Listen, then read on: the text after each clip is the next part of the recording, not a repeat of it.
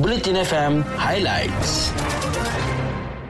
Berita terkini di Bulletin FM.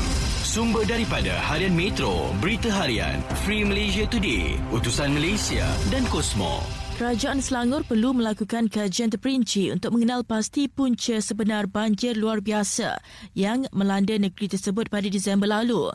Menteri Pembangunan Usahawan dan Koperasi Tan Sri Noh Omar berkata, kajian itu penting bagi memandangkan faktor banjir di setiap kawasan berlainan selain perlu mengambil pendekatan berbeza.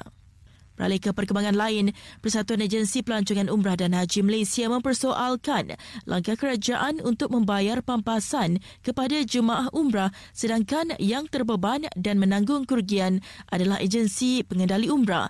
Presidennya Datuk Sri Razali Muhammad Syam berkata, kesemua kerugian termasuk tempahan hotel penginapan, pengangkutan dan kos lain adalah di bawah tanggungjawab agensi umrah.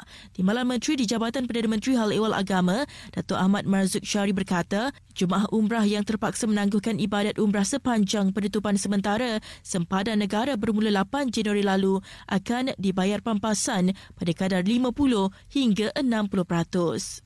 Berikutnya, kes harian COVID-19 berisiko melonjak sehingga kembali mencecah lebih 20,000 kes menjelang hujung bulan depan. Sekiranya kadar kebolehjangkitan virus itu kekal pada kadar 1.2.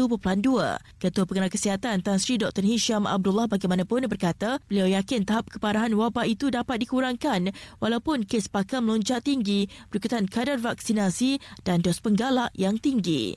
Sementara itu, sindikat pinjaman wang tidak berlesen atau alung kini semakin licik apabila menggunakan nama wanita Melayu bagi merangkap peminjam terdesak melalui skim kumpulan wang simpanan pekerja KWSP. Merusi kenyataan media, Persatuan Pengguna Islam Malaysia kesal dan menasihatkan orang ramai agar tidak terpedaya dengan taktik ditawarkan melalui pelbagai aplikasi secara dalam talian terutama membabitkan golongan Melayu. Berita sukan di Bulletin FM. Lumba Alaish Espargaro bakal berdepan hukuman susulan tindakan culasnya melanggar prosedur operasi standard ditetapkan pada ujian musim sejuk MotoGP 2022 yang berlangsung di Sepang. Pengarah Cawangan Pembangunan Rekreasi Bahagian Pembangunan Sukan Jabatan Belia dan Sukan Negara Nur Azli Muhammad Daud berkata hukuman itu akan turut dikenakan kepada litar antarabangsa Sepang selaku penganjur acara.